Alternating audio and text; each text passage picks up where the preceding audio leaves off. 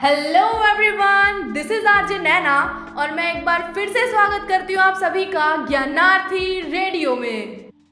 और आज मैं जिस टॉपिक पे बात करने वाली हूँ, वो बहुत ही ज़्यादा सीरियस है और मैं बात करने वाली हूँ रेप के बारे में। इससे रिलेटेड मैंने इंस्टाग्राम पे एक सर्वे किया था, जिसमें मैंने लोगों से एक सवाल पूछा था कि आपके अकॉर्डिंग हिंदुस्तान में इतने रेप केसेस क्यों बढ़ रहे हैं?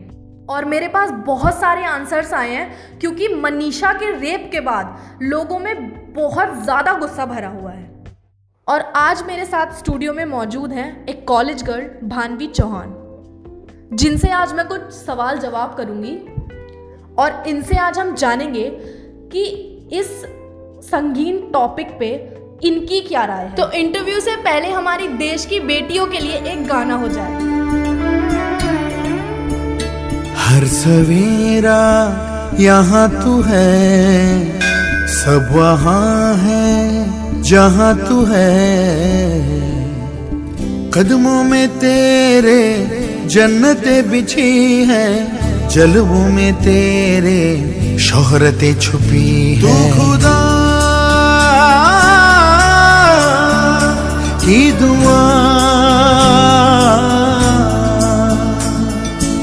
सब्र से रब ने तुझको सजाया। धूप धूप जग तू है साया। तेरे रूप में सब कुछ पाया।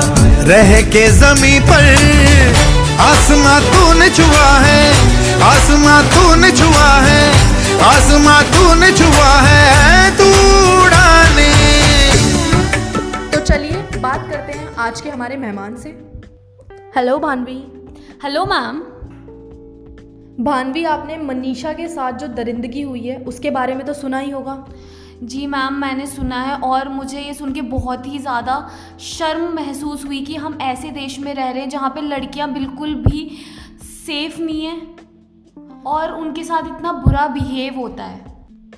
तो भानवी जैसा कि मैंने अभी बताया कि मैंने इंस्टाग्राम पे एक सर्वे किया था जिसमें मैंने एक सवाल पूछा था कि आपके अकॉर्डिंग रेप केसेस क्यों बढ़ते हैं?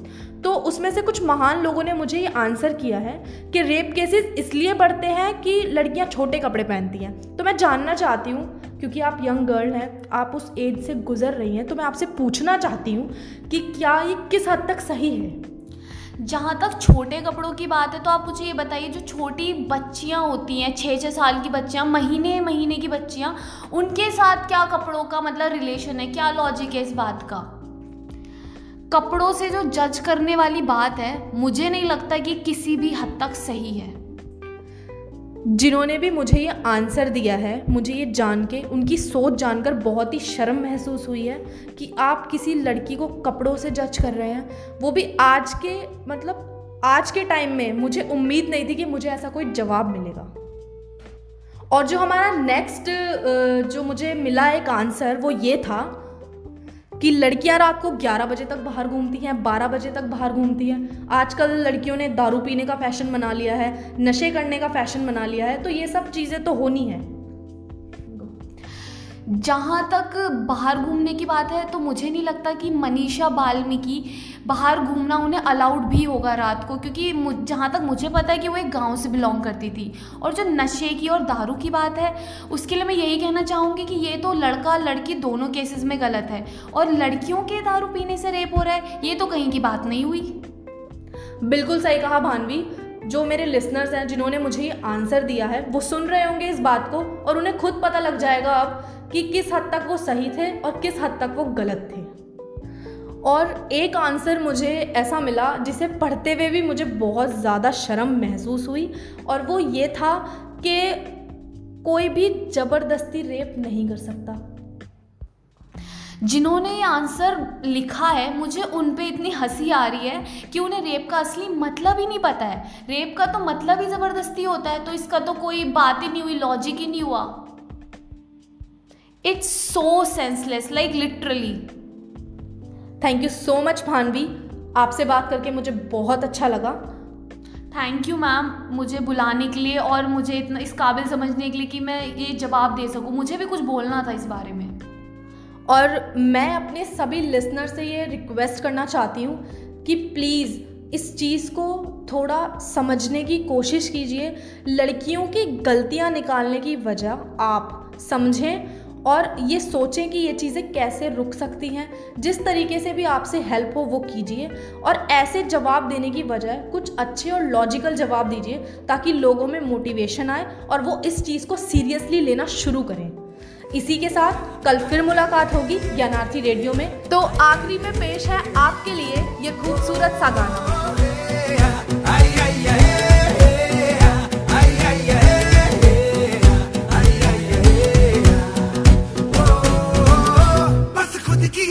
dapat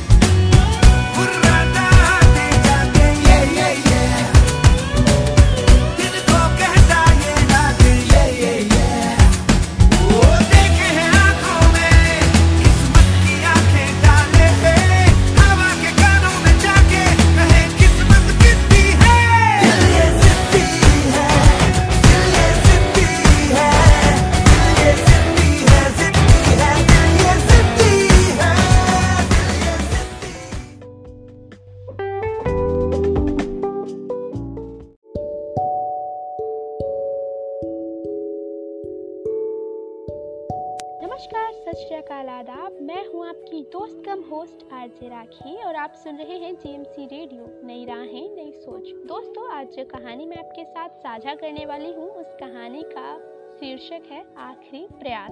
तो चलिए वक्त ज़ाया न करते हुए शुरू करते हैं आज की कहानी। एक समय की बात है। एक राज्य में एक बहुत ही प्रतापी राजा राज किया करता था। एक दिन उसके दरबार में एक विदेशी व्यापारी आया। उस व्यापारी ने राजा को एक बहुत सुंदर पत्थर उपहार स्वरूप दिया। राजा वह पत्थर देखकर बहुत प्रसन्न हुआ। उसने उस पत्थर से भगवान विष्णु की प्रतिमा का निर्माण कर उसे राज्य के मंदिर में स्थापित करने का निर्णय लिया और प्रतिमा निर्माण का कार्य राज्य के महामंत्री को सौंप दिया। महामंत्री वह पत्थर लेकर गाँव के सर्वश्रेष्ठ के पास गया। और उसे वह पत्थर देते हुए बोला, महाराज, मंदिर में भगवान विष्णु की प्रतिमा स्थापित करना चाहते हैं। सात दिन के भीतर इस पत्थर से भगवान विष्णु की प्रतिमा तैयार करके राजमहल पहुँचा देना। इसके लिए तुम्हें सौ स्वर्ण मुद्राएँ दी जाएँगी। सौ स्वर्ण मुद्राओं की बात सुनकर मूर्तिकार बेहद खुश हो गया और महामंत्री के जाने के बाद ही उसने मूर्ति निर्माण का कार्य शुरू कर दिया। महामंत्री ने हथौड़े से पत्थर पर वार करना शुरू किया। लगातार पत्थर पर वार होने के बाद भी पत्थर टस से मस नहीं हो रहा था। यह देखकर मूर्तिकार बेहद परेशान हो गया, लेकिन मूर्तिकार ने हार नहीं मानी। वह लगातार पत्थर पर वार करता रहा। सौ बार प्रयास करने के बाद भी मूर्तिकार असफल रहा। यह देखकर मूर्तिकार का आत्मविश्वास पूरी तरह से टूट चुका था। लेकिन फिर भी मूर्तिकार ने एक अंतिम प्रयास करने की ठानी।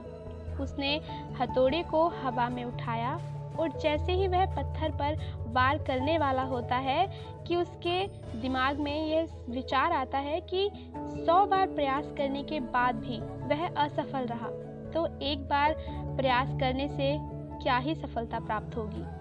अब मूर्तिकार बेहद थक चुका था। उसने वह पत्थर महामंत्री को वापस करने का निर्णय लिया। वह पत्थर लेकर मूर्तिकार वापस राजमहल गया और उसने वह पत्थर महामंत्री को वापस कर दिया और कहा कि यह पत्थर तो टूटने का नाम ही नहीं ले रहा है। इस पत्थर को तोड़ना नामुमकिन है। इसीलिए इससे भगवान विष्णु की प्रतिमा नहीं बनाई जा सकती। ये बात सुनकर महामंत्री बेहद परेशान हो गया। महामंत्री को राजा का आदेश हर स्थिति में पूर्ण करना था। इसीलिए उसने भगवान विष्णु की प्रतिमा निर्माण का कार्य गाँव के एक साधारण से मूर्तिकार को सौंप दिया। पत्थर लेकर मूर्तिकार ने महामंत्री के सामने ही उस पत्थर पर हथौड़े से प्रहार करना शुरू कर दिया। और एक बार के प्रहार में ही वह पत्थर टूट गया। पत्थर टूटने के बाद मूर्तिकार प्रतिमा बनाने में जुट गया। इधर महामंत्री सोचने लगा कि काश पहले मूर्तिकार ने एक अंतिम प्रयास और किया होता तो शायद वह सफल हो गया होता और इन सौ स्वर्ण मुद्राओं का हकदार भी वही होता।